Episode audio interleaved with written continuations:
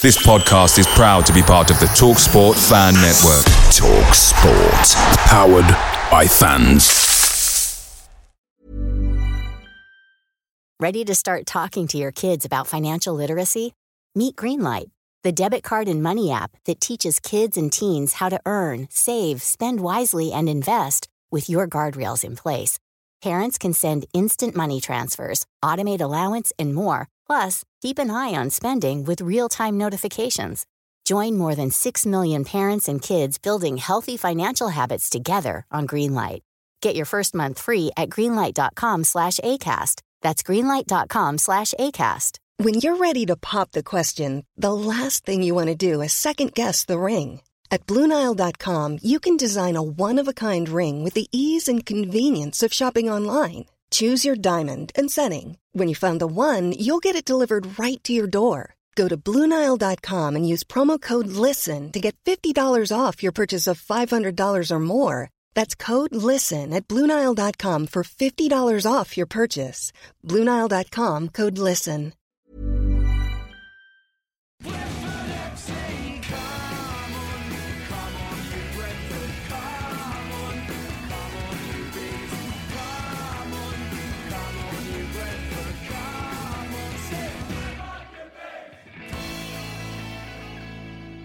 This is the Beesotted Pride of West London podcast. And we're in the pub. Our own pubs. Our own virtual pubs. I've got my bottle of wine. Laney's got some beers there, and the Allard's got, I don't know what, he had some medicine or sort of stuff last time, but I'm sure he's off that now. But it's all good because we're still here together in a virtual way, celebrating Bees Week. We had a bit of an upsy turvy, tipsy turvy, upsy downsy week.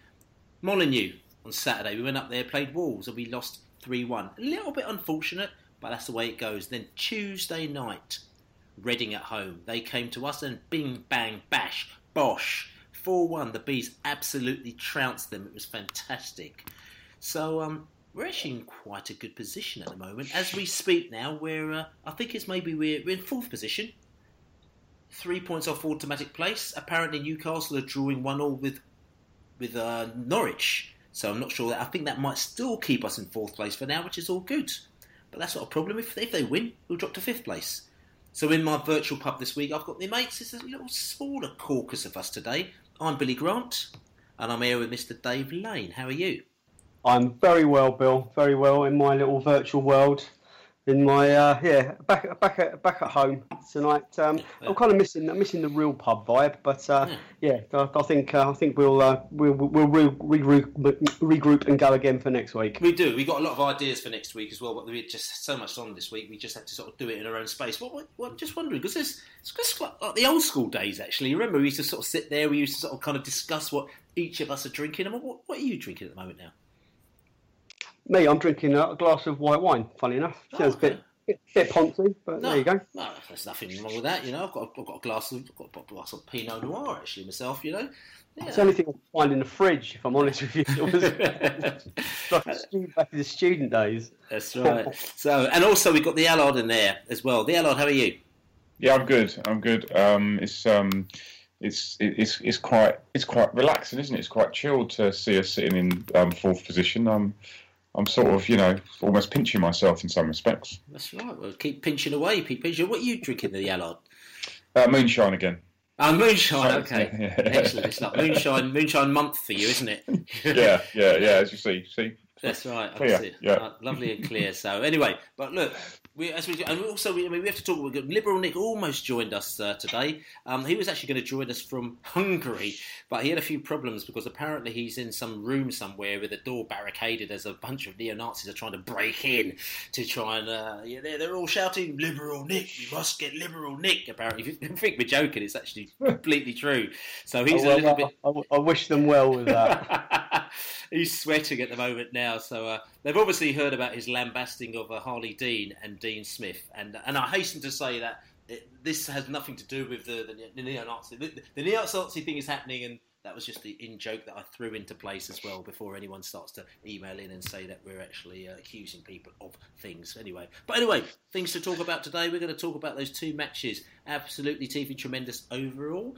And there's a few other issues we want to talk about. We probably talk about um, the England manager job because uh, he's actually the most successful England manager ever.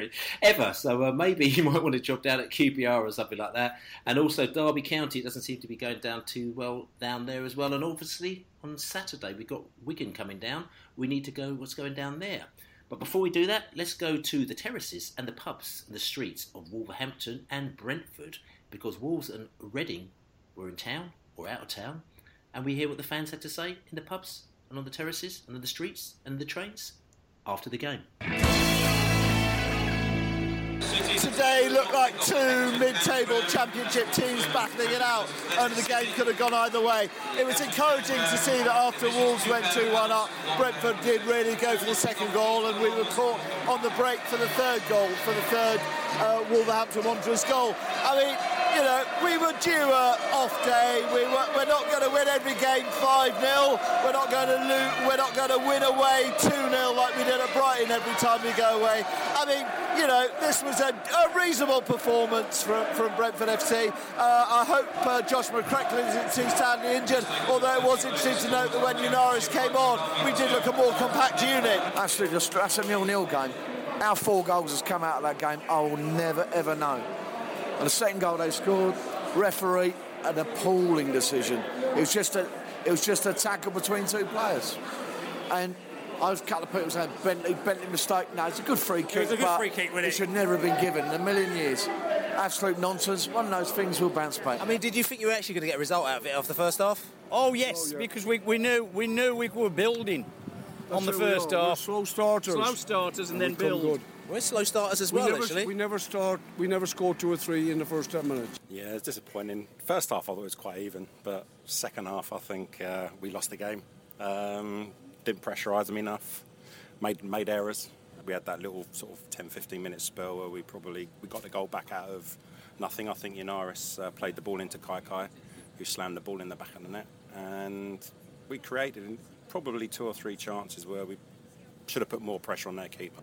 They've got that sort of look of another Villa, another Newcastle, sort of the big old old school team where their fans probably expect better than what they are, what the level they're at. Um, the ref sort of gave them, from what I saw, help with the first two goals. The third goal, they got their breakaway when we were pushing. We've sort of had stepped up in the second half, were, were pushing for the equaliser, and they got a little bit of a lucky break. But yeah, I think the first two goals, the ref sort of gave them a little bit of help. Their fans were a little bit on top of them. I mean, the sort of 600 of us that travelled were good support until the little West Ham sort of moment. But yeah, no, I thought it was uh, a little bit undeserved. But a win, no. I think we had a good chance in the first half, but we were probably up until the first goal deserved a point.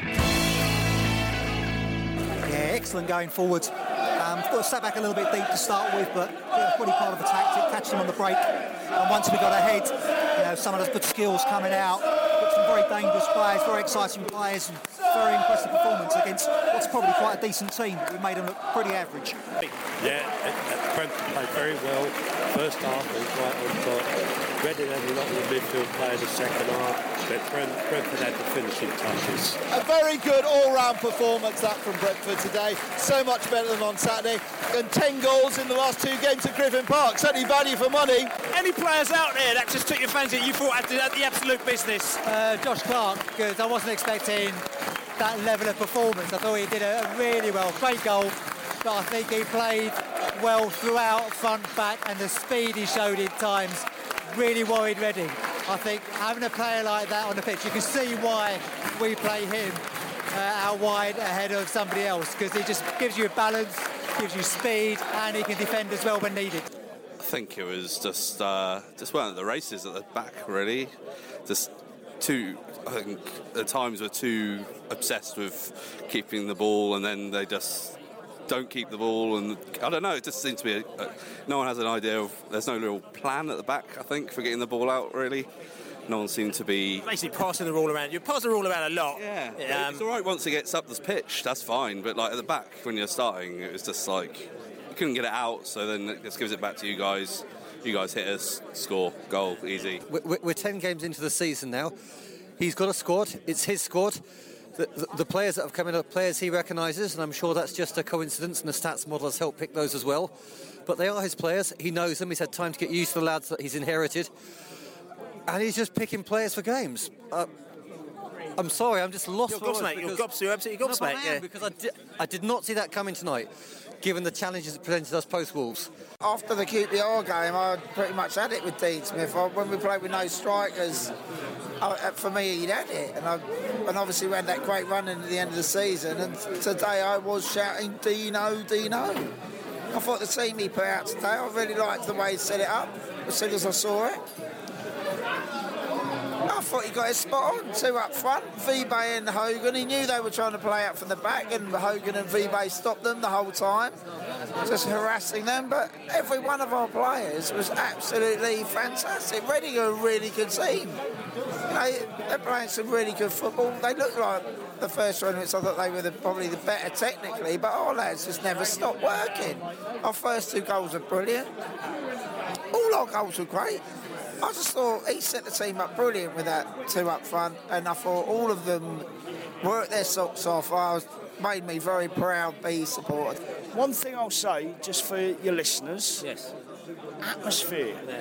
Very, very questionable now at Griffin Yeah, Park. but we- we- noticeable, very noticeable. You're always going to get, you know, Reading have got 1,600 here, and uh, to, to be honest, it, w- it was like we were, they, they were like we were away. Do you know what I mean? They're singing the same songs and everything, and they're cheering their team on even when they're losing. And, you know, I'm not one for, oh, they outsung us or anything like that, but, you know, what would it take to get the atmosphere going there? I don't know whether it's the team or the fans or we're feeding off each other, but it's really noticeable that there's nine and a half thousand in there, you know, with a good away following. If that was in League One, the place would be bouncing and the atmosphere would be electric. In there tonight, it felt like a League One game with about five and a half thousand. I'm saying to someone in there, if you if you had a if you had a magic wand, you'd say give us Hate Corner back, wouldn't you? Give us Hate Corner back for something like that. With, with, And, and for people out there, sorry, Hate Corner is a corner which is very close to the away end on the New Road side. the bottom bit of New Road by the away fans, which where after after the Royal Oak went was was and after Terracing went into New Road, that that was where you went. That was where you went, and even up until the late nineties, it was bouncing in there at times. It really was. Um, obviously, I'll cry my eyes out moving from Griffin Park, but Christ Almighty, I'd run to Lionel Road if the atmosphere was any better than than what we get at the moment. So overall, actually, you've got to be happy with that. You know, Wolves, we lost three one, but as you heard the fans say there, you know, it's just one of those things. You know, you, you know, you, the train kind of gets to the end of the track and then it has to stop. Really bad analogy that, but that'll do. And then then Reading is a proper bounce back zone. That was we absolutely bounced back against Reading, and um, they were reeling, reeling so badly. We actually couldn't find any Reading fans to talk to after the game because I think by the time we actually got out the ground, all the Reading fans, all 1,600 of them, were back in Reading, which is a bit of a shame. But never mind. But guys, listen, these two games. Let's just talk about those two games. Wolverhampton Wanderers. Bit of a gutter, wasn't it, Matt? Yeah, it was. Um, it, it was just. It was one of those games where I just didn't feel we quite had the balance right, and um, and I know I've said it, and uh, you know about about Josh um, McEachran, and and and, I, and I've said it before about him and Woods playing together, and and I think it kind of you know it, it, it reinforced my feeling on that that that although we what we've seen from Josh in when he's come on as substitutes, and I do get why Dean Smith put him in because he's been coming on a substitute and he's been sort of you know he's he's got into the games, albeit when we've been already leading and stuff like that. I kind of you know so maybe he wasn't next in line. Um, I'm, I'm guessing you know maybe Yennaris can't get through as many games at the moment, or or um, or you know it was, the idea was to give him some sort of a rest and um, but it, it just doesn't. uh, For, for me, I think it just doesn't work. Um, I, it'd have been fascinating actually if if Macca had got the nod at Wolves and played alongside Woods, and to have seen whether that would have, you know, m- made a difference to the game. That that was kind of my overall feeling about it. So I'm not blaming individuals, but it's just, you know, I, for me, football is a lot about getting the balance right. Mm, and it's interesting. I mean, um, um, McEachran, he went off injured after. Well, he gave the, basically gave the ball away for the first goal, and he went down. They scored the goal, and he got stretched off. And we thought, oh, that looks quite bad. And we actually thought he's probably out for two months. And I was actually very surprised to see him on the bench on Tuesday night. Um, well, and to come on as well. Um, so yes, um, uh, you do start to wonder. I'm, I'm, sure he went down with, you know, he was he was feeling it a bad injury rather than reacting to having just um, given the ball away and and um, and uh, and Wolves scoring from it. Um, but but yeah, yeah, I know. I was very surprised to see him back. I kind of thought, you know, and, and also to see McLeod on the bench as well because he looked like he was struggling towards the end of the game. Um, uh, but but but overall, I kind of it's kind of been it's interesting if we're just going to quickly move on is that I, I suddenly realised that what I have taken from the last two games is although Saturday didn't go as planned, we're still in fourth place, which is or you know or fifth maybe by the end of this evening. But one of the you know one of the great things is is that although I'm not saying we've got a an incredibly um, depth in strength, we've definitely got an element of depth in strength that we can see because I think we made five changes for for um, Tuesday, and um, and we played with a lot more. For me, uh, you know, we, we, we went into the game, you know, you know, a lot a lot um, harder, quicker. You know, just just looked a lot more up for it than we did on. And I know up for it's a strange, you know, you know, it's a word I normally avoid, but um, or a phrase I normally avoid. But we look, we, we just seemed to be ready to go on Tuesday night, and maybe that was to some extent the reaction from Saturday, or maybe it was the um, you know the changes in the team. I think I think um, they they look like uh, a close knit squad. I think that's something that Dean Smith certainly seems to have uh, you know um, been able to sort of get out of these players now. They, they seem to be sort of all for one and one for all. And when players come in now, they're not they're not sort of looking like strangers.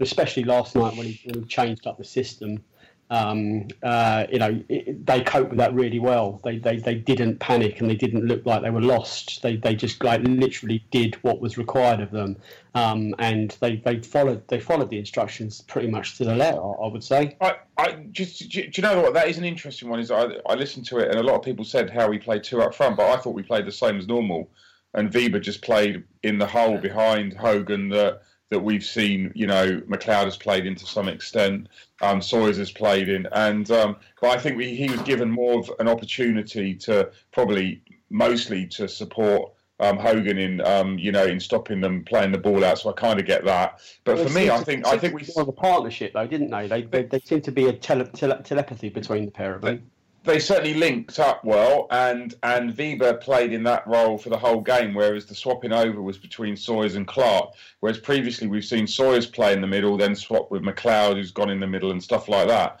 Um, but I thought it worked brilliantly, and actually I think we did we did a similar thing with Weber against Villa. Um, he came on with 10, 15 minutes left, and he play and he went into that position there. So yeah, maybe a little bit more advanced, but. Um, but and, and I think we get the best out of Weber. I really believe he has to be involved in the game not stuck out wide. You know, this is this for me. I think we've been that is the, the, the way to get the best out of him. Certainly when you've got a centre forward like Hogan who's going to play ahead of him. This what I'm going to say next might sound a little odd, but um, I think maybe as well the Wolves game showed sometimes it's actually okay to lose if you get a reaction. Um, I, I, I, you know, look at look at um, uh, Aston Villa at the moment. They're not they're not in the habit of losing, but they're not they're not in the habit of winning. Draws don't really do you any favours over the course of a season. It's better to it's better to win three and lose one than win three and, and lose one than it is to have this you know a, a ridiculous sequence of unbeaten. It's, uh, you know, it's good. It's a good habit to get into not not losing but you know if you if you can take defeat and you can learn from it and then you can regroup and go again and put the kind of performance in we did you know against Reading I, there's there's no real harm it's obviously you don't feel great walking away from the ground and and, and all of that it's better to come away with a point than none but I, I think over the course of a season um, you know two or three wins and a defeat is more valuable to you than you know a sequence of draws. Yeah, I, I, I thought that we, as I said already, we came, you know, we went straight at them on um, Tuesday night, and and it's a good point you make is that if we'd have got a draw at Wolves, you know, especially draw if we'd have got back to two all, it had felt more like a you know, more like a win in some respects, but only one point, would we have gone as hard last night? And, and Reading weren't a bad side last night. You know, they hit the post twice, and you know, there, there are times when that game could have maybe gone slightly differently. Just interesting as well because in the close or in the summer, you know, we, we, we desperately, desperately, desperately wanted a winger because we needed to get some pace in the side and we need to change things up again. Um, which is quite interesting as well because we will come to Josh Clark in a minute. It's a separate issue, but Sullay Kaikai how do you think that he's fared so far? I mean, he's not played loads of games for the Bees, but he's played enough for us to see him. What do you think about the Sullay Kai? I, I was expecting him to come in and just be given that position. I, will be honest with you.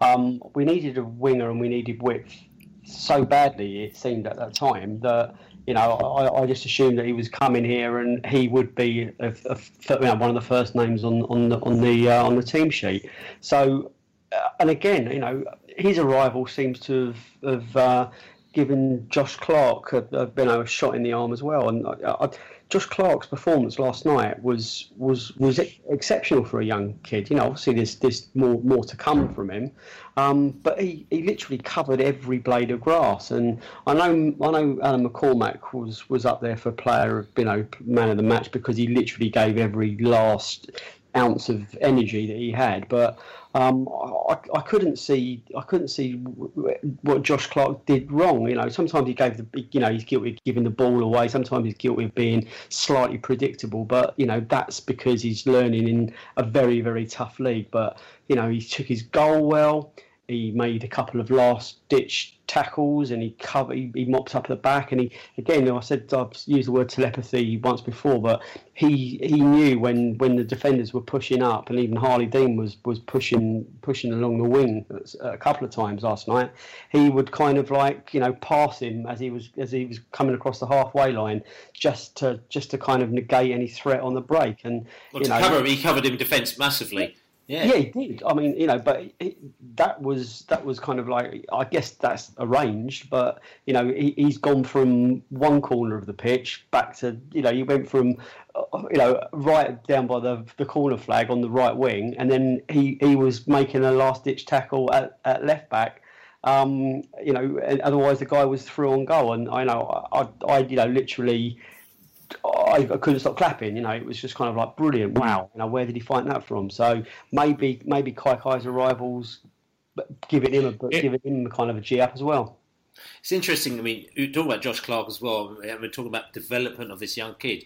Um, the fact is that we remember Josh Clark when he made his debut for Brentford, which was down at Derby. Um, in, in, the Uwe Rosler days, you know, which is, you know, that's probably about for us about four or five managers ago now, you know. So that's the Uwe Rosler days when we went to Derby. We put out a, a, very, very, very weakened side in which Josh Clark was one of the players. He was on the wing. Um, the whole team was pretty awful. Um, he was pretty awful as well. But remember, everyone said to me he's a very, very, very fast player. Now it's interesting because that was his debut for Brentford, but it's kind of taken him to, to now to actually almost like start to find his feet, which is what that's, that's at least four, possibly is that four years, isn't it? Must be, man. Yeah, he was very young, though. Yeah. Yeah, yeah, yeah. I mean, he's he's. I think the other thing about him is that he he he has started to find his feet. I'm still wondering if he's a right back or is he is he going to be a more attacking player than the, the you know you know than a right back? Um, at, at, the moment, obviously, you know Maxime Colin is well ahead of him at right back, but he's an option if we get an injury. Um, I, I, I think that we were using him, and I, I didn't I didn't look at this, but but you know you're right about him chasing back and winning the ball at left back. So I'm guessing we probably were using him uh, for corners and holding him, you know, using him as a defensive player when we when we were attacking um, when we during our corners because of the pace he's got and um, and the fact he can tackle and he can defend. Um, so yeah, really, really useful, and and there's no doubt to me that him and Kaikai one of them has to play in you know in in every game. It'll be fascinating actually if we if we if we play with both of them at some point. Um, because because otherwise you do get sort of a little bit. I, I, I feel you get a bit stuck if you go Sawyers, Weber, and um, and McLeod behind. Um, you know, you know, you just don't quite have that sort of little bit of you know whether it's a little bit of youthfulness or that little bit of um, you know running at players and and keeping the ball moving and stuff like that. So um, yeah, he's a real. He's I'm, I'm he's really coming on. Um, I'm still not quite sure where he ends up, if you know what I mean, in terms of where you know where he plays. I've got to ask the question as well. Obviously, we played Reading, and we had one of our old players playing for them, John Swift. Discuss. Um, for, do you know what? I, I sort of saw him out there, and um, and every now and then he, I was aware of him. But I, I, if if I'm brutally honest with you, I, I, it's strange. Sometimes you you see an ex-player and you spend the whole game watching him, but but I really didn't see much of Swift, and and maybe that was a testament to how well we played. I don't know, but um, I, I yeah, he disappeared out of the game as from my perspective. Um, but you know, I, I, I, wasn't in the end. I just wasn't looking out for him. I, I thought he um, was really average. Um, I, I, expected him to be a, a, bit better. I know he's played centre mid for them. A lot, he got a lot of the ball early on in the game. A lot of most most of the most of the um, passing kind of went through him. Um, he, he made space for himself. His his final ball and his shooting was, was woeful. He got dogs abuse last night from Ealing Road uh, singers. Um, I'm not quite sure. I'm not quite sure he deserved that, that amount of grief, but um, you know, uh, you know, he, he was he, he, There was some. Uh, if you if you look at the uh, the video that's just gone live, the Beesotted video from last night, you'll hear a few choice words, a few few choice songs um, directed at him. Um, so yeah, I think I think Reading fans have seen a, a, better John Swift so far this this season. Um, there's a there was a couple that had his name on their back, so um, he's obviously doing something right. Um, so yeah, I, I, maybe he was trying too hard to, to impress back at back at Brentford, but he, he had a bit of a stinker last night, which was good for us. Yeah, I mean, they, I mean, obviously, uh, Reading, and I speak to Reading fans a lot. You know, really good mates of ours, the Tyler and crew, and that, and uh, they really rate him. They think he's really good. And, and I wrote an article for Reading about you know just like John Swift, trying to give a balanced view from both sides and saying a little bit of grief that he got from Brentford, and also you know the negatives of Swift as well as the positives. But also, I said to him that the, the coaching staff down here really rated him, and we really really tried to get him. But unfortunately, it wasn't the fee, but it was actually the, the wages that his uh, agent was asking, which was absolutely ridiculously astronomical, which was like over Andre Gray and everybody else's wages that you know that we could have offered to actually make him stay here. So there's no way that John Swift was actually ever going to stay at Brentford. Anyway, but that's that's the thing. But so it's interesting to sort of see him come back. And what I would say is also is like you know when we play these games, you beat Reading 4 1, you beat these other teams 5 0, and uh, you get these teams go, oh, we were awful, we were terrible, we weren't at our game. But you know, is it a case that they weren't at their game, or is it a case that you've got to give Brentford credit for setting themselves up in such a way to not enable to them to play the game? Because you could see they could play football, and you can see that if, you know with other teams they probably would have passed them around, passed them off the park, bang, got a ball in the back of the net. They came to us with a pretty, pretty tasty record. I mean, they hadn't lost in eight games, you know, and most of those games they'd won.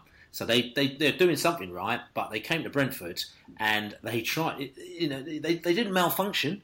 It's just that for me, they you know they, they were a bit unlucky on a couple of chances, but in general, we didn't allow them to do what we wanted to do. And the thing I'm going to come back to there is that you know we laugh about um, you plan A, B, C's, and D's, and talking about various you know stages in our lives and stuff like that. And even Dean Smith came under a lot of grief again last season because we didn't seem to have a plan A, never mind a plan B at, at certain stages. But we said give him a bit of time. But all of a sudden we've come out today and we've last yesterday we seem to have done something different than we've done before. The way that we dealt with with Reading, it seems that we we treat different teams differently, and uh, sometimes it may work, sometimes it might not. Like Wolves probably didn't work so much so, but this time with Reading, we treated them differently. The way we dealt with them different, we we set ourselves up. I mean, I know Matt said sort of to, to a certain extent the same, but but no, because we we dealt with them differently to a certain extent, and they passed the ball around and did their thing, and then we just hit them, didn't we, Matt? Um, yeah, I I think scoring the first goal is all important, and um, and um, I know we got we got a goal back against Villa, but that but that but that generally for me is the important thing. So. Um, if we'd have scored first at Wolves, it may have played out in a similar way. If if Reading had scored from the the header that hit the post, maybe that would have, you know, because because I do think we we're a team that like to you know, to some extent soak up some pressure. I mean, to be honest, I looked at the stats last night and and 63% possession for Reading. I didn't think it felt like that at all, especially the first half. Mm. I hmm. thought we bossed the first half for the first 30 minutes, and they sort of came into it towards the end of it. Mm. Um, but um, but yeah, no, I still I, I, still think it's getting the first goal. I think I think really the game doesn't set in, settle into a particular pattern until the first goal. And um, if we score it, we are we're, we're well on our way. If the other team scores it, we're still struggling a little bit. I kind of mirror that, but um, I'll, I'll, I'll say we we kind of fortunate that both Preston and Reading didn't score the first goals. Both both teams started brightly and they, they, they looked decent uh, early on in both of those games. But what I say is, um, I think the fitness levels and the stamina is clearly clearly improving. We seem to be finishing stronger and stronger and stronger. Um, and Reading looks although they were going through the motions, we if the game had gone on another 15, 20 minutes, it looked like our players were up for it. Um, and we would have just we would have scored another five goals, I think. And the same with Preston. Both both Reading and Preston were were crying out for that final whistle to, to, to, to sound because they knew that if the games went on any longer, it was going to get humiliating for them. And uh, you know, we, we did say early on in the season how we were worried about the fitness levels and why why we hadn't hit the ground running. But you know, we we seem to be ramping it up now. Um, so I'm, you know, I still wish we hadn't lost at Rotherham.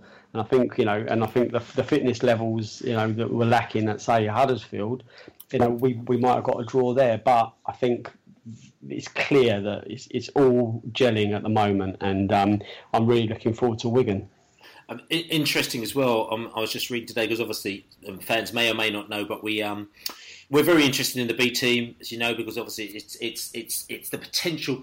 We can't afford to go out and buy 15 million pound players, so we're very very interested. Brentford fans interested in players that are coming through, and the B team we think has given a bit of focus on uh, developing players and bringing them through and, and, speaking to the coaching staff as well. They're very, very happy with uh, the progress of the B team. They think that it's going sort of to schedule, if not ahead of schedule, and the way that it's all coming together. The players are coming together, and, and they're actually seeing a clear path through for some of the players potentially coming into the A team as well. They're saying that there's a clear plan where sort of two or three or four of them actually train with the A team, travel with the A team, just do things so they're actually getting them prepared and ready, which I think is really interesting. Now, today, um, the B team played QPR and they beat them 3 0. Um, great result. Apparently, the same team, pretty much, of the academy team last year, played the same QPR team and they drew them nil all. So Flemming Pedersen was saying that he was so happy he could see the advance in from last year to this year is so much better, so much more focused, so much more playing together, looking together as a team. Also, the other thing is that interestingly, we're 3 0 up at half time. But what the team decided to do, they carried on and they just carried on with this high tempo, high passing game, high tempo game after half time. Um, now, if anyone is interesting as to because we were also saying, oh God, Brentford, they sit back. You know, we went sort of three 0 up against was it Preston or like that. We start to sit back and let them come at us. We're thinking, well, you know, why do we do that? Why do we go for it? You know, the teams that we had before, and you know, we'd be three 0 up and then we'd go for it again. But obviously, the team has got a strategy throughout the whole of the side, from the youth team players all the way through. And Pedersen said, you know, he said to the team, if this were a first team match and you were 3 0 up, I would have told you to take it a little easier in the second half and let the other team have a ball a little more, and then you can counter attack them. But he didn't do it for the B team because he wants to develop them, so they just carried on attacking and just sort of kind of just getting themselves fitter and just, just playing that type of game. But what I'm just saying was quite interestingly, that is kind of seems to be Brentford's uh, way of uh, of playing. Whereas if we're hammering somebody in the, in the in the first half or beating them in the first half, we let them come at us on the second half because we're obviously so confident with our defence there we will believe that we can soak it up and then hit them on the attack. Man. Yeah, I mean that, that that makes sense, and it kind of backs up, you know, what my general feeling that they're getting that first goal is all important. Um, you know, we if you think of we're not, we're, we're not the sort of team that scores when you know breaks teams down particularly well. Um, I know we've improved slightly from set pieces and stuff like that, um, but nevertheless, um, when there's space out there, you know, you give him, you, you, you give Hogan a ball for him to run onto, or or somebody from behind to you know to pick up you know a ball behind Hogan, um, like whether it's Weber or, or, or you know I'm sure at some point Sawyers and Clark and that. Um, you know that's our that, that, that's our strength. So, but yeah, interested in your comments because I kind of get the, the the other idea of well, let's just keep attacking and let's keep developing as as, as players rather than have a game plan which maybe you would see in the first team. Yeah, I guess it's not essential that they win. It's it, it's you know the, the actual result is is less important than the development. Obviously, again, it's getting that winning ethos that runs through your club. You know that that again, I can see the benefit of that too. Um, but I'm, I'm really I, I am. It's something. It's something different about. I mean, we spoke about this a couple of weeks ago. There is something definitely different about having a B team rather than a development team.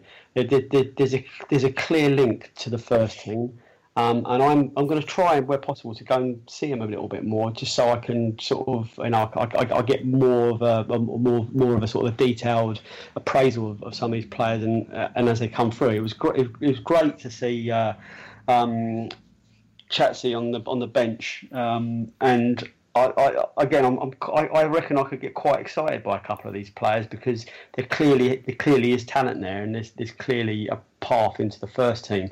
Hope, hopefully, it's later on this season if, if called upon, but if not, next year um, or the year after. So you know, there's, there's some real real talent there. So um, yeah, it's, uh, it's, always good that they beat Rangers at any level as well. It is, and and the last point I just want to talk about about the game yesterday, which is brought up if you listen to the post match podcast. We say we got little pieces of it beforehand, and you hear the fans talking about it as well. But one fan mentioned about the atmosphere and it's, it's been a bit of a moot point. We've talked about it on and off, you know, for, for for a matter of time. And he just said to me, "Look, you know, it's a night game. You know, there's like ten thousand fans, sixteen hundred, you know, Reading fans who are singing away, and he goes, the atmosphere just isn't the same as it was before, and what can we do to sort the atmosphere out? And we just discussed it a little bit on the podcast, but I think that this is something which you know I actually agree with him wholeheartedly, and maybe people have been at the Brentford for two or three or four or five or even eight years might think actually it's not that bad, but you know we know times, and we're not trying to sound like old fogies where I'm not being funny. The place is rocking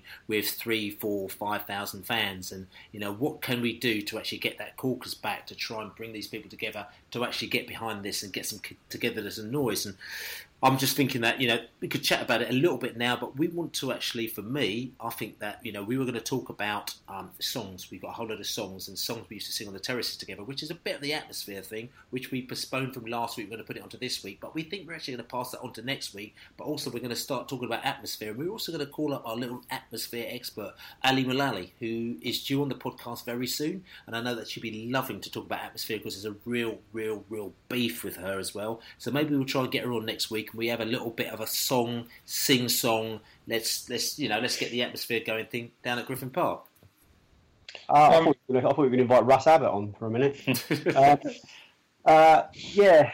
Uh, well, g- going back not so long ago, when the when the crowds were half what they are now, um, this, the the one or two big games you had a season where you did have ten thousand fans, the atmosphere was always worse at those. You, you, you, we could never work out. Well, you, you doubled the you doubled the crowd, or you, you put another sort of third on your crowd, um, and the atmosphere felt a third weaker rather than a third stronger.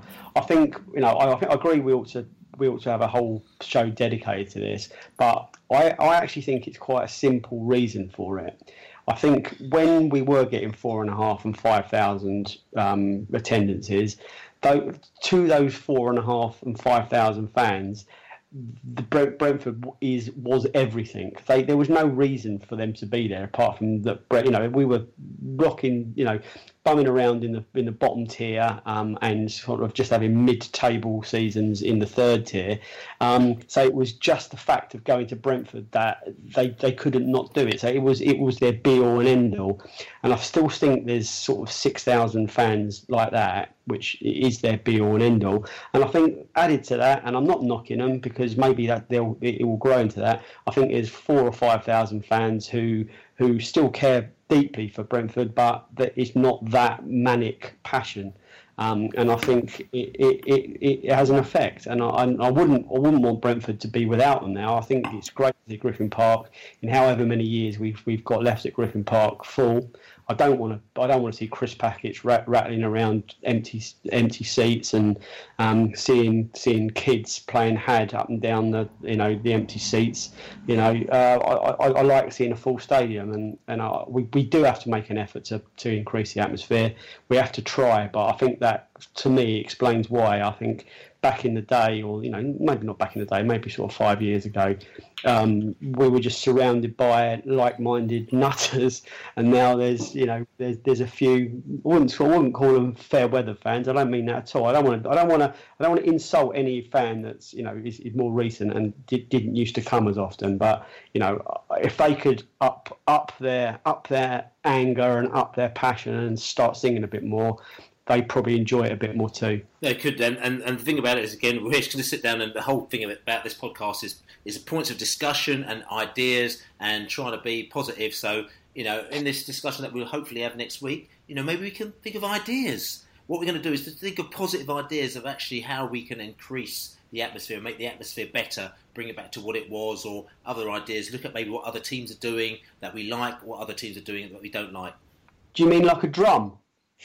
Listen, I'm not. Listen, I'm not. I'm not. I'm not discussing, or I'm not going to confirm or deny anything at the moment. Now, I think we should discuss it all next oh, week. Oh, I think we ought to not yeah. leave the drum out of it. Listen, I'm not, I'm listen. Not, this, I'm, this, I'm you're, not it. You're You're getting too. drum, Phil. I'm you're not get, on it. You're getting too pre. You're getting too. You're, you're getting ahead of yourself now. Anyway, but listen. Let's move on. Let's move on now. We just want to talk about a couple of little points before we think about the weekend beforehand. The England manager's job. We have the most successful England manager around. So let's talk about him after this twang. Mad Manager Month. September seemed like a fairly kind of normal month. Then all of a sudden, bang, bang, towards the end of the month, it's gone Mad Manager Month. First of all, we've got Sam Allardyce, who looks like, well, he is the, probably the most successful England manager ever. One game, one win, 100% record. He was uh, relieved of his duties, or he decided to leave due to a few indiscretions due to the newspaper. Whether or not this was right or wrong, that's a point of discussion. However, Allardyce had to go. And then we're looking at Dean Smith. Apparently, according to some guy called Mike or John or Peter, I can't remember his name exactly. Dave, Dave. Dave, oh, it's Dave, of course it was. He's, he's Dean Smith's leaving. He's leaving us now. He's, he's won a few games and he's leaving and he's going to Aston Villa because that's what Aston Villa do. They just basically they look at who's doing really well and they offer him loads of money and they give him about three weeks to be successful. If they don't, they sack him and then get someone else. So Dean Smith's off, apparently, according to Dave. so uh, that's a bit of a shame, you know. And then uh, Derby County, another club who were revered as being the way forward. And people said, yes, Derby County, you're the best. And look at you, you could sign all these players for lots of money, and your football style's great. And oh, look at you, you've got that manager from Real Madrid when everyone else wanted him and you got him and look at you, you're just going to be in the Premier League very soon. And now their new manager, Pearson, who is apparently the person who made Leicester who they are, which I'm sure he did. They got him and said, "Look, we got the new, we got the new Leicester man there. The old Leicester man's going to make us the new Leicester."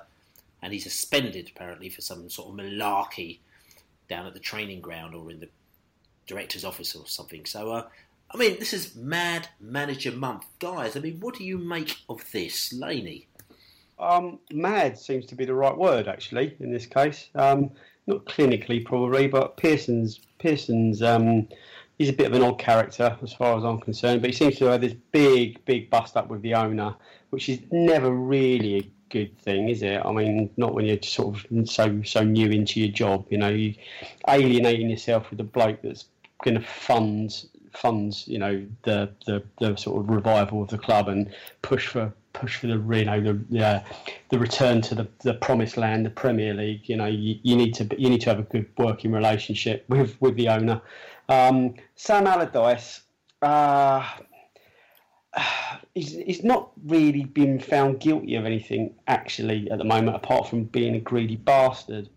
Um, um, and I, I, I, I was so underwhelmed when he was named England manager that I, I'm kind of a bit pleased that he's not England manager. It leaves us in chaos, which is, you know, again, you don't, again, you don't really want that. But I don't think long term he was, he was a solution. So maybe, maybe sort of like getting it, getting him out quickly, it might actually help us over the, over a five year period. But um, uh, you know, you just got to ask yourself, what on earth you got the got the job of your dreams, so you say, unless they're just sound bites, um, and you're you're you're you're considering taking ambassadorial roles, flying here, there, and everywhere, where you should be scouting opposition, but you're going to go off for a couple of days to talk to shady characters about bending rules, about getting round systems and stuff. You don't don't really want to be doing that. I, mean, I know four hundred thousand quid, you know, is a lot of money, but not when you're earning three and a half million a year. You know, you just put your your all, your everything into into being a successful England manager, not not trying to f- fleece and rinse sort of piggyback deals and try and wangle every single penny you can from anyone that wants to chuck it at you before you've even actually played a game of football or managed a game.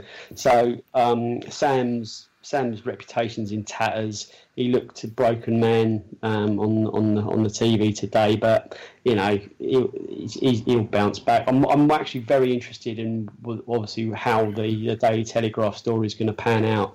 They've obviously got their the, the biggest fish. Um, he's a big old chunky fish. Um, and I, I just want to see what other names emerge. Um, they, they, say there's eight from the Prem and two from the Championship. So um, you know this this one this one is probably they're probably going to drop the next little bombshell on Friday. I would have thought before the Saturday games. Thereafter, making as much damage as they can, obviously, and selling as many newspapers. But although I'm not sure they did anyone actually buy the Telegraph to read this? I'm not sure they actually sold any newspapers because of this, but it all seems to be sort of um, sort of deals that they sell the footage and the and the and the bits and bobs to other news outlets. So I'm not sure. I'm not sure the Telegraph's readership's gone up one little bit. I think I think they've uh, obviously sold and syndicated the story to uh, to Sky because mm. they, they seem to be running it twenty four seven. Um, yeah, but but but it does up their. I mean, it does up their profile. So I mean, oh, yeah, if, you're, if, you're, if you're battling against the fact that the Sun seems to always get these exclusive all of a sudden, like you know, the Telegraph putting themselves on the chessboard and saying, well, actually, we've actually we're actually in here now, and they're going to spin this over, like I said to you, over a period of time, um, which is interesting, but. The the, well, the, the, the, reason why also is that, and Laney, you were talking about the fact that you know Big Sam uh, has not done anything wrong, which I do understand that from your point of view. I mean, we can argue that point from a from a from a bigger perspective, as opposed to kind of you know ethics and morals and all that oh, kind oh, of stuff. In a, in a, yeah, no, no, I'm not saying yeah. But, yeah. but but what normally happens with these scenarios, and I know because I talk to the newspapers quite a lot, informer, um, you know, is uh, big. But basically, what they newspapers have to do is that they have to be very, very vigilant when they release stories like this because there's been so many situations where they get sued. They need to have their contacts tied down. They need to have their stories tied down. They get their lawyers involved, and then when they're actually really, really, they might have had this these stories for ages. And uh, I think probably Sam actually popped up a bit late for them, but they get their stories tied down really well before they put them out. Now, apparently, the, the rumours are going around that on top of this, apparently, I think they've probably got Sam from beforehand when he was at Sunderland, and then they actually tucked him up again when he was England manager. And the story is that, and again, this is the story that's going around that allegedly, possibly, that there may have been rises being got for players. So they got rises, and then there was money being taken from the back for actually getting these rises. Um, this is the story that's been going around. Again, it's not um, I'm, I'm, saying this because this is news that's come to myself from, from newspaper sources, which I think they're out there at the moment now. Now, if that is the situation, because I'm thinking, you know, okay, but why is he why is he gone? But if all of a sudden his lawyers have got, well, actually, this is the story. of you got you? Have you got any comment on that? And he sees that, then maybe that's the reason why he's thinking. Actually, to be quite honest with you, I ain't got a leg to stand on here. So I think that this story is going to get bigger and bigger, and it's going to be very interesting to see who else is involved in this because I mean we've been talking about sort of how easy or difficult it is to to play this game. Obviously, the more money you've got, the better and easier it is to get players. If you're a smaller club like us, it makes it harder for you to compete, and then especially if you actually have to, you know, end up sort of bunging players and, and not players, but um, you know, agents and banging all these other people as well. It makes it even more difficult because how are you going to compete against that? So I suppose for a small team like us, seeing the game cleaned up as much as possible acts in our benefit because we don't have the financial clout to be throwing money around and also ethically it's not in our interest we don't do that kind of thing so the fact is that if the game gets cleaned up and somebody like fat sam has showed that actually at the heart of the game there still is a major problem and it needs to get sorted out. That kind of does us a favour as such. Do you not think so? Oh, absolutely. Um, because you know, if you, you you know you've got people, you've got organisations like the FSF um, that are kind of really really campaigning hard for twenties plenty, and it, and you know there's, there's there's you know the fight goes on to get some football clubs, some Premiership football clubs, to agree to ticket reductions, and then you've got maybe the same clubs that are are you know are embroiled in a, a less than squeaky clean transfer system. Um, so you know, the, the, money that money that if they clean up the system, maybe there's there's more money to, to be used in helping fans, you know, afford to go to football matches. So it's, it's out the same pot. You know, they, they get paid they get paid x x billion by by Sky. Um, you know, if if if transfer fees are are are, are if that system is is is, is less corrupt um, you know, it, it's gonna. It's, hopefully it means the players cost slightly less, and they may maybe um, they can, as I said, you know, they can reduce the prices of tickets. Um, yeah, yeah. I mean, it, it's. I think it's. Uh, it's. I, I, think it'll be interesting to see what names come out next to see whether this is something that's sort of endemic in. I call it English um, or British football. Um, bearing in mind, you know how you know how how sort of few British coaches there are um, coaching at the at the highest level. So that that'll be relatively interesting. Um, uh, yeah, I mean, the cleaning up the games definitely in, in in the interest of a club like us. Um, but I, but really, the whole thing that leaves just a pretty unpleasant taste in my mouth. Mainly, I mean, I mean, I you know, I hear. I mean, I'm sure if Allardyce did did what he did or said what he said, and he wasn't and it wasn't the England manager's job, he probably you know, as long as his club wasn't losing loads of games, because actually, when it comes down to it, you know, I'm sure if Pearson was winning games at Derby, he probably wouldn't be in quite as much trouble as he is now. Um, but but yeah, so going back to that, I think I, I, think the FA, I just sort of think they kind of got what they deserved with from Sam in some respects.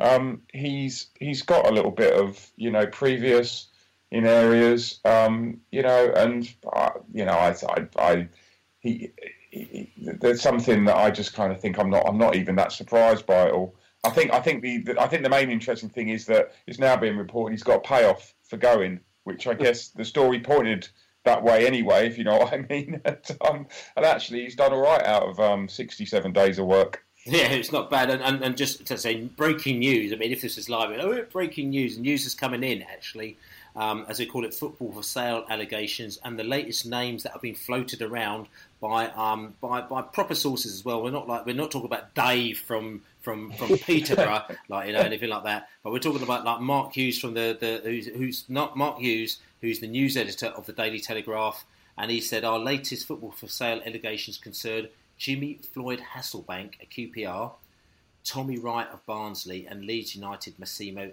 Cellino. So uh, we're actually going down Championship level, mate. We're going down Championship. So, uh, so again, this is this this was just I think, I think, I think the third of those three names is hardly a surprise. uh, it, it, it, seems to me as well. I, I think I'd, I'd, be tempted to make that accusation without any evidence. it looks like they're going to get the championship out of the way tomorrow, then, and then Friday's going to be reserved for the Premiership names, unless they drag it out for another week. Yeah. Um, and and you know what, QPR are probably rubbing their hands together in some respects because um, because you know Jimmy Floyd Hasselbaink's underperforming, and um, they've now got they've now potentially we'll see what's actually in the you know in the story got um, got a reason to get rid of him. Yeah, I'm, I'm, I'm, i mean I'm actually um, I'm gutted actually about that because obviously I was delighted that QPR, who were losing one 0 yesterday, came back to draw one all because I need we need Hasselbaink to be in command in charge when we play him in a month's time. And I thought that's yeah. probably saved his job. You know, as long as he sort of gets a decent result on Saturday international period, he'll be in by the end of the month. But this actually has made me feel very sad indeed. Um, I guess I guess the irony would be to some extent if Allardyce got the job of any of, any of the managers that um, have a potential fallout from this. Yeah, it was like, well, send him. Then down. he comes in and replaces them. send him down to QPR. But just quickly, Matt, just just Pearson because we just sort of glossed over the Pearson, not a little bit, yeah. like the Pearson scenario, and just Derby County because, like I said to you, Derby County were always seen to me as, as the team. You know, when we came up, they were the team that just missed off on the playoffs. They had the money, they had the glamour, they had the power. They could pull any player they wanted to. They could pull any manager they wanted to. You know, they pull that guy from, you know, they pulled the, the, the old Clement from Real Madrid. They they did every they, everything that they wanted to. And anytime they were always close. And even when we beat them in the playoffs, they just they faltered at the back end because of McClaren fluffed it up for them a little bit. But it's almost like they were that team that you were slightly in Yeah. awe of, weren't they? Um, but I, to be honest, I've been laughing at them for quite some time, as you know. Um, uh, I, I, I hear what you're saying in awe of because they that they seem to have had the funds. They don't seem to have used the funds wisely. Somehow they got a manager in last year who didn't want to play any of the players they signed in the summer and spent a fortune on, or you know their potential highest wage earner as well. Um, it just there's something not right at Derby, um, and I'm not sure it's the succession of managers. Although uh, Pearson, I don't want to defend him in any way or form. But- But what they do as well is though they don't they don't give their managers that long, do they? They they they seem to they seem to make quite quite educated choices overall. I might say in their managers. You can see why they make their you can see why they chose their managers. It's not like they just plucked anyone out, of, but they don't really give them a lot of time to, to do it. You know, these, these players need they need like they need a few years, and no, they haven't really recovered from losing to QPR in the playoffs. That you know, so it was just assumed that because they were so good that year and they were almost like robbed um, of, of their, their their place in the Premier League, that it was going to be just a matter of time before they, they, they sort of rose again. In the same way, Sheffield United, when they went down to the third tier, it was just assumed that it was only a matter of time before they bounced back. It just it just doesn't happen if you, if you don't if you don't deserve it, you don't you don't get it, and um, they just because they've got a you know a, a fancy new stadium and, amazing training facilities, they, they there's no divine right. I think I think what I would say is that uh, another argument with Derby is that they're one of these clubs that just you know they, they, they whether there's any sort of structure there that, that that runs through the club, I don't know. It every time a new manager comes in? And you know, remember, you know, we've seen, you know, Mc- McClaren was there, um, Clement. Is that do these managers come in and they get a complete sweep of the whole club and they change everything at the club, and then the club takes time to react, and you know, and then and then you got, you know, I can't imagine that Clement and Pearson are particularly similar individuals when it comes to managing. They're probably, I would guess, polar opposites. Yeah, Oh, I'm, I'm, I might be wrong, but I would guess they are. Um, and they and they both just come in and change the whole thing, and then everyone expects it all to you know be fixed within weeks. Um, and you know, I don't, I, I, I I don't think it works that way. And, and just one last point, lads. I mean, Dean Smith's obviously leaving because he, he's off to Aston Villa, um, uh, probably tomorrow, according to Dave from Peterborough. I, I just want to know, um, what are you going to get him as a leaving present? Silence. Um, I'll get him um, uh, Liberal Nick's phone number. Matt. Oh, you thrown that at me. Um, I'm going to get him. Where's he going? He's going to Aston Villa. Going to Aston Villa. What can you take to Aston Villa with him? Um, Three points, a couple of points. We lend him a couple. yeah, of points. lend, yeah, lend him some points and a centre back. Okay, we could lend him a sponsor and centre back. I mean, I, I, I, I might get him a, a voucher for that, that pub that we went to, the Thai restaurant. Um, maybe you know he can go there and, and a couple of couple of couple of ales, so he could probably pop there before the game, speak to the locals before he uh, before he goes for his first match. Maybe Yeah, the, yeah. Bar- the um, Barton's the Barton's Arms, wasn't it? There, the Barton's Arms on the roundabout. Lovely pub on a roundabout. All good. The last last word on Derby before we move on. Bert Burton Albion are above them in the table. It's, it's quite it's quite mad, isn't it? It's great. But anyway, Like local local rivals above them in the table. That's right, local rivals. But look, as we talk about local rivals, we're going to be talking about Wigan, who are not local at all, but they're coming down to Griffin Park at the weekend. So let's talk to my man Worbo from Vital Wigan, or Latics Speak, as they called. He's going to tell us all about the Wigan team who are coming down at the weekend.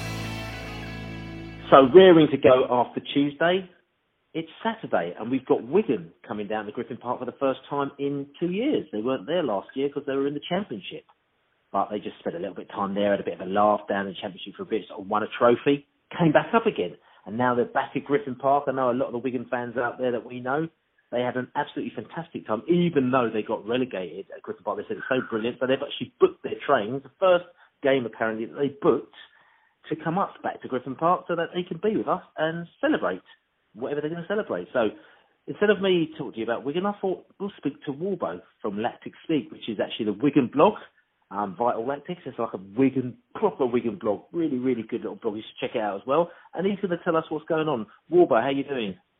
Doing very well, thank you. Especially uh, after a midweek win against the Wolves. That's right. That was a little bit unexpected as well, wasn't it?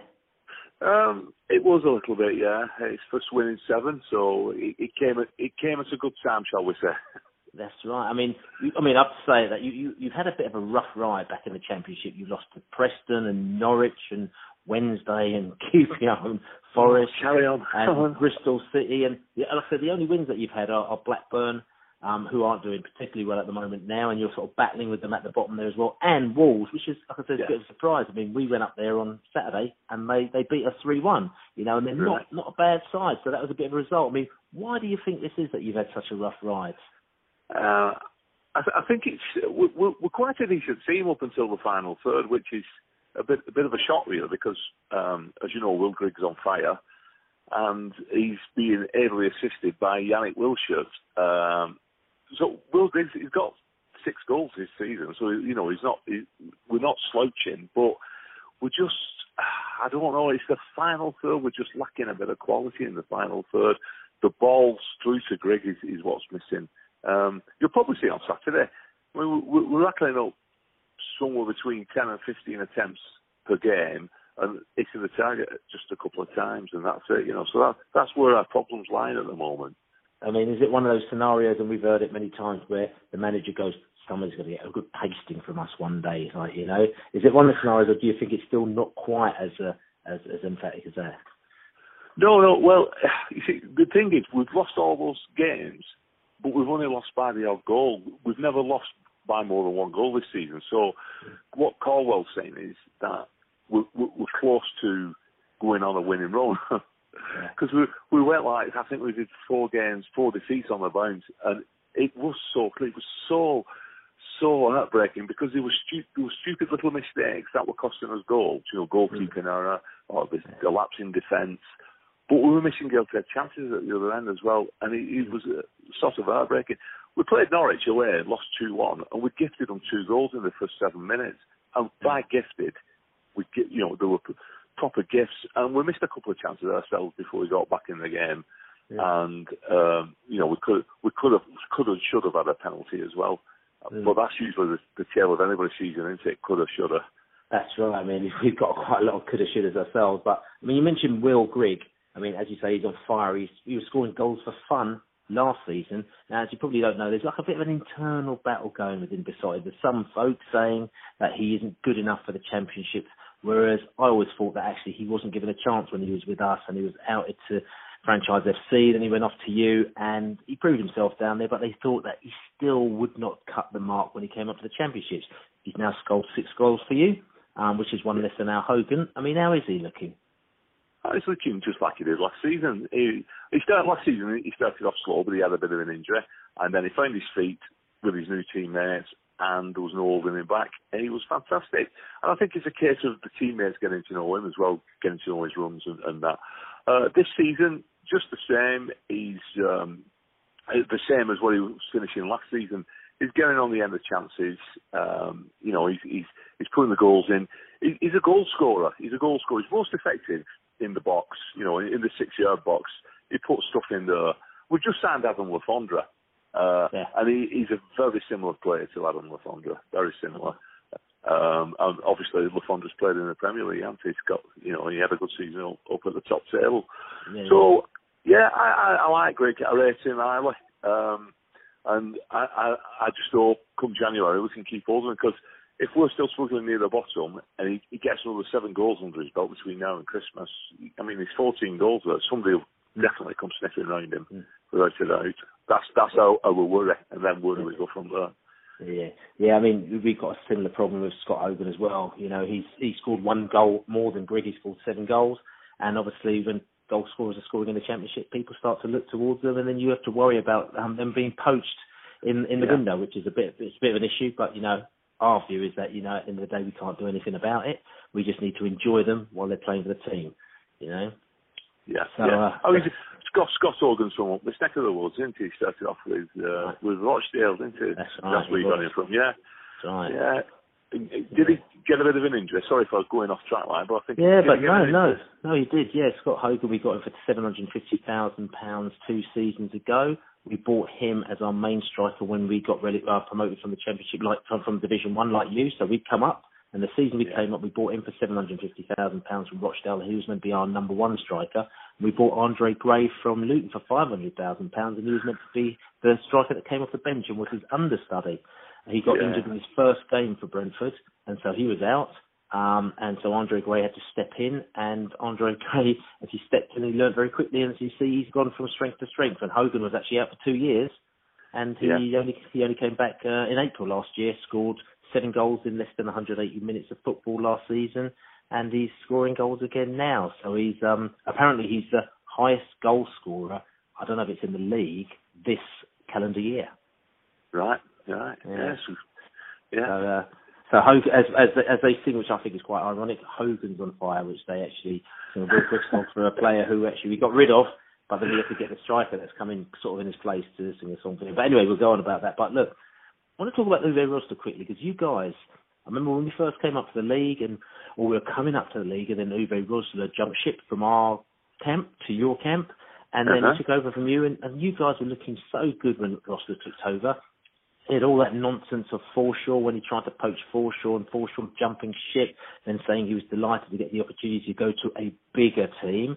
But since then, um, it's all got a bit picked up for you. I mean, I'm, I'm actually interested though. Where has it gone wrong? Because you were like, you were right up there. You had the, you got, you probably still got parachute money. You I'm saying you probably got loads of money coming in, and uh, you've got all this dough. But where has it gone wrong? Well, yeah, I mean, this is our last season of the parachute money. We've got 12 million, so that's it. Uh, but we're, um, we're using it wisely because we're, we're going to try and make it last. You know, we're budgeting wisely because we've got some good people in charge of the club on the finances. But where did it go wrong with Rosler? I don't know. I think he's a bit of a schizophrenic, to be honest. I mean, one moment he's he's, he's brilliant and he's motivating the players. The next minute, they're frightened death of him you know, I just we, we couldn't weigh him up, and I know he had the reputation of being Mr. Tinkerman down down at Brentford. He was he turned exactly into that up here. His, his team selections was just he left everybody scratching their heads. We signed a Spanish striker, Oriol Riera. Took him a couple, couple of games to settle in, and then he started playing really well. He scored, and the week after he scored, he dropped him. He was on the bench, and he never played again. And then he shipped him out on loan. Like, oh my goodness.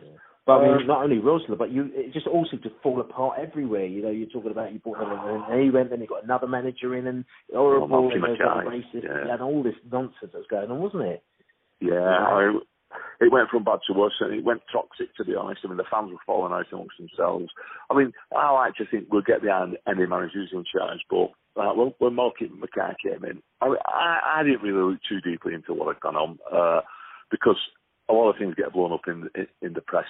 You know what what they just get exaggerated. So he started to, to get to the truth, but. He, whatever, whatever he'd done, he'd done something, and I didn't think he was the appropriate manager for Wigan Athletic. But we signed him, and um, regardless of what he'd done off the field, on the field we were absolutely shocking. He was one of the worst managers we've ever had football-wise. We played dreadful football, one-dimensional, and, and it was it was absolutely shit. It really was. It converted James McClean from a flying winger into a centre forward. McClean actually finished the season as leading goal scorer for us, but he, he hit six league goals in a full season. I mean, we're not at the end of September yet, and Griggs got that many. I mean, that's how bad it was. You know, it was shocking. And it was. Uh, I think once we got to February, there was only one way we were going. But I'll be honest with you, it's the best thing that could have happened because it, it gave the club a breath of fresh air. The Dave Whelan stepped down from being a chairman. He still owns it, but he stepped down, so he's he's, he's out the out the uh, media spotlight. His grandson came in at 20, 24. People was, laughing about it, saying he's, you know, but wow, the ideas that guy's had are just brilliant. It's so vibrant. Everything's fresh and new. And then, of course, we, we appoint a, he sacks Malky Mackay, one of the first jobs he does. and uh, promotes Gary Caldwell, who was 33 up to up to manager. So we've got 24 year old chairman and a 33 year old manager. Uh, and, and last season, that youthfulness, that I, I suppose you could, in a way, say naivety. It was it was just so refreshing. It was so refreshing to get away from from, from the oppressiveness of, of we had Owen Coyle, which was all right. I like Rosler, if I'm being honest. He was very quirky, and you never knew where you were with him. It's just it turned a bit nasty towards the end. But up, up until then, I did like him.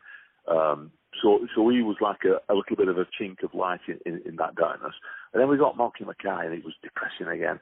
But these two, they, they were just fantastic. They were brilliant. Last season, we, we rode the crest of a wave. Even at the start, when we were winning, um, you know, we were finding our feet in League One. We're taking 2,000 people away from home to away games. Mm. Just a brilliant for everybody got on board with it.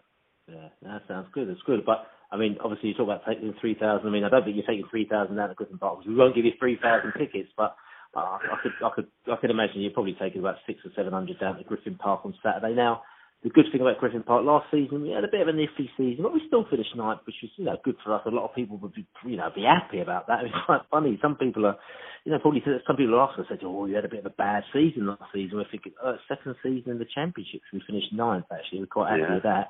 The question Yeah, I'll yeah. say to you is that Griffin Park has actually looked like it's returning to the fortress it used to be, sort of, you know, two, three years ago. Um, we blew Reading out the water last night, as you know, it's 4 1. Yeah. We blew Preston away a couple of weeks ago, 5 0 as well. Mm-hmm. Um, as fans, we know that means nothing. But I'm just wondering, will Wigan make it difficult for the Bees when they come down to Griffin Park? Well, uh, I can tell you now what we'll play. We'll, we'll try and play possession football. If you look at the stats, I mean, last night we had 65% possession. We played uh, away at Preston on, on Friday night with 64% of the pass, of the possession, over 500 passes in both games. Passing accuracy quite high. It will be quite high because we do a lot of short passing. Um, and that's what we'll do. We'll try and start at the start of the game, keep the ball, frustrate you, and then um, you know just build slowly, and, that, and that's how we play. And we play it out from the back. So um, I've not seen Brentford this season, but I, I see you scoring goals, and uh, I, you know. So I, are you an high tempo team? Do you play high tempo? I mean, we, we, I mean, we play the high pressing game as well. And interestingly, was we interestingly again because obviously talk about Rugo Rosler, he's the person that actually brought the passing game into Brentford, got us from playing sort of almost like hoofball football to sort of passing football, and that's been the ethos. Ever since our uh, Matthew Benham took over, he wanted us to play proper football, good football. So we try and play passing football. We play good you know, a really good quality style of football is what is what we play. Um, and we again some of the games, you know, Rotherham I think we had seventy eight percent possession or something ridiculous, you know, and they beat us one 0 So we we know these problems. We had a lot of those problems, particularly with Uwe Rosler as well, where we play and we pass the ball a lot, but we wouldn't necessarily have that incisiveness. I think that now we would say that we've probably got a little bit of the balance where we play really good passing football, but also we can actually get the ball up there, direct and you know get it to the player and bang in the back of the net. So we've seen this quite a lot in the in the past few games. We're hoping that we keep keep it up. But if any of you or your fans just have a look at the video, which is on the Brentford YouTube site for the Wigan game, for the Reading game yesterday as well. Just have a look at that. Have a look at the goals and have a look at the passing around that does that. Because I've just watched that today. I saw the game yesterday and then I watched it again today and I thought, cool, blimey, that's actually quite good. Um, they're Yeah. playing some actually some really, really good football. So if you're playing football and we're playing football, it could be a, a nice little battle on Saturday. Yeah, well, we're, we'd all sort of. Having said that, we, we scored two scored two goals last night, um, both quite direct. Uh, the first one was from actually from uh, a Wolves corner. We broke on them, um, broke up the wing, three passes, and, and it was centred, and Le Fondre got on the end of it in the six-yard box. And the second one was just a big hoof from uh, which we never do, but it was a big hoof in the 89th minute from the edge of our box. It bounced once. Grill got it, uh, Grigg got in behind the defender. That bat, is it Batth? Yeah, got in Batth. behind him. Yeah, uh, outpaced him. Will Grigg's no pace, so he must be really slow. It Yeah. around the keeper, and uh, and- that was it. So two very untypical Wigan Athletic goals last night. So uh, that's what we want, though. We, we- yeah, we want we want to we want to keep it untypical, don't we? We don't want to get sussed out by the opposition. That's the thing. That's the good thing about football, be, being a, a surprise, springing a surprise or two. That's right. So hopefully there'll be a few surprises on Saturday. Hopefully the surprises will be for you guys, the ball in the back of your net. So Oh, uh, no, give no. us a score prediction. Uh, right. I mean, my head is telling me that Brentford, because of your, uh, you know, your superb home form at the moment, that you're probably going to win it three-one. But uh, being a true Latic, I can't predict that scoreline, so I'm going to go for a diplomatic one-one. Not bad, actually. I think after the run that we've had, we'd probably be happy to actually go into the international break still unbeaten for myself. Um, I think that you know we've done a four ones and a on our five nils and stuff like that, and I'm just taking it back a bit. I think we'll beat you guys, and I think it'll just be a, a tasty little one goal in each half, two nil to the mighty beasts. Oh right, well we'll see. You'll be the first time that's put that's done us by more than one goal if you do, so uh, that's probably something to go for. Well, that's something to aim for. Listen, Worbo, listen, great chatting to you, mate. And uh, yeah, um, well, Saturday, you know, we'll be supposed sitting there with our fingers crossed, hoping that our teams do what they have to do, and we'll probably touch base after the game and have a little Yep. bit of the uh, debrief. Okay, Billy. Cheers for Nice. Nice one, mate. So Wigan are coming down on Saturday, and listening to Worbo there, in principle, if we do what we do very professionally and do it right, we should have a result on Saturday because it's Fortress Griffin Park, and we also now have to score goals, and, and it makes a really big difference because. Uh, you know, Wigan at best are going to come down and try and get a point, but you know, maybe they might play their game and try and go for three points, and that will do us a lot of favours. Guys, I mean, Wigan are coming down on Saturday. Are you confident that we're going to carry on, or do you think that we might do the usual stumble that we sometimes do, where we get a great result, then afterwards we go, oh no, we fluffed it again? Uh, we are going to lose at some stage at home um, without being a killjoy. Um, so I don't think it's going to be. I don't think it's going to be this weekend. Um, normally, you uh, you normally you, you, you see the wheels starting to come off, and you you, you, you, you can kind of kind of predict it. But um, if if we play anywhere anywhere like we did against Preston and um, Reading, um, we, we, we should win. I, you know, whether we're going to get fours and fives again, um, I don't know. We might get six or sevens, but no, I, I, I don't want to. I don't really want to take it for granted. I think I think that's that's the one thing I'm, I'm going to try not to do as well this year is just kind of like assume um, we we should win. Um, I, I think I think we probably will. Um, I, I just can't, I just can't see us. I can't see that supply line fading unless they really try and go negative on us. And even if, if they go, if they really try and park the bus, at some stage we're going to break them down. Um, so I, I'm confident for Saturday. Yeah. Um, yeah, I, I, I, I feel much the same. I think I think they will probably come and they may even be uh, possibly the most negative team we've had. I mean, I don't, you know, I haven't seen them play yet this season, but but it says to me they'll be happy with a point. So, and I think if you look if you look at the way Wolves play, if you get men behind the ball, you can you can you know stub us out a little bit. But we're strong enough with the set pieces so far this season that um, I, I think we can get goals. Um, and I don't think this is the game we're going to lose either. I think actually it's more fascinating um, with the selection dilemmas we're going to have. Um, do you put Woods back in the team, for example? Do you give Josh Clarke a second game? Does Kaikai come in? Um, there's all sorts of interesting um, things going on there. Does Barbet play at left back instead of Bjelland? You would think so. Um, the, so, so I think it. Yeah, I think I think actually just concentrate on ourselves on um, on Saturday, and I think I think we'll come out of it all right. Are you saying there could be another four or five changes on Saturday? Well, I don't. I don't see Bjelland starting at left back. I think I think it's a brave. It'd be brave to leave Woods on the bench, but but maybe you should be rewarding the players that did play. But then can Maka and Yennaris go another ninety minutes on Saturday? Um, you know, um, yeah. So there's all sorts of yeah. I, I I think you'd probably look at Friday and and see and see how the players were, were going in training. And did you, what score? Did you give a score prediction, Matt? No, I'm about to. It's two 0 bees. I didn't give one either. Um, I'm going to go three one bees. Okay, interesting. And for myself as well, I think that you know it's not going to be like as I said to Worbo earlier. It's not like as before. I think the two 0 to the bees is going to keep it nice and succinct, goal in each half.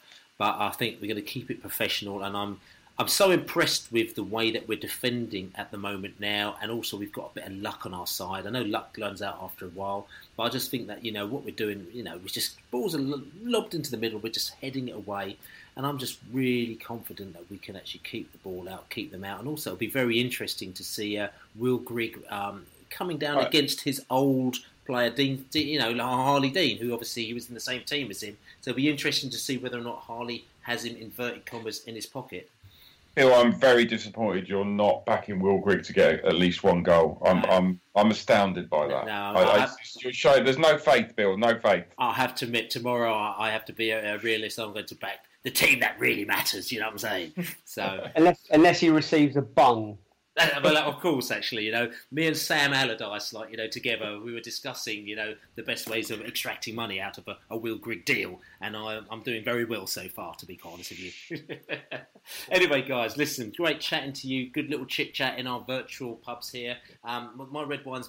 I've done a, I've done a quite good, uh, good load of that tonight. Actually, I'll be back on the beers next week, no doubt, as we find ourselves in a lovely West London, or probably even a Central London boozer somewhere. We will tell you exactly where that is, and hopefully the lovely Ali Mullally will be with us. We'll be whining on about the fact that the atmosphere needs to be brilliant, and if they don't sort that new stadium out with a proper atmosphere, we'll be there with our pitchforks outside, you know, demonstrating uh, like they like they do. Anyway, but this is the Beesotted Pride of West London uh, podcast. I would like to say if you get TuneIn Radio on your phone, a lot of people do it. It's a massive app, TuneIn Radio. We're actually on TuneIn Radio as well, so check us out on TuneIn Radio. So that's really great as well. And also check us out on Audio Boom. That's where you get us loads and iTunes. And actually, please just give us a little thumbs up. Go to iTunes and say we love Beesotted. They're really brilliant, and their podcast is the best one in the world. And apparently, we get a million points and about a thousand pounds in the post. Um, well, it doesn't quite work like that. And and question, Dave? You saying a question? Have you have you got a You question? had a question for us. Thought you. I thought you were gonna. I thought you were gonna have a question. No, No, no, no, no, no, no, no. We'll, we'll talk about. We'll talk about. but No questions now. I will question you later about those actually. But um, as I was saying, Beesotted 1992. Catch us on Saturday. We've got Wigan coming down, and hopefully Wigan. We will do the business from them. But before we say that, all we're going to say is, Come on, come on, you bees.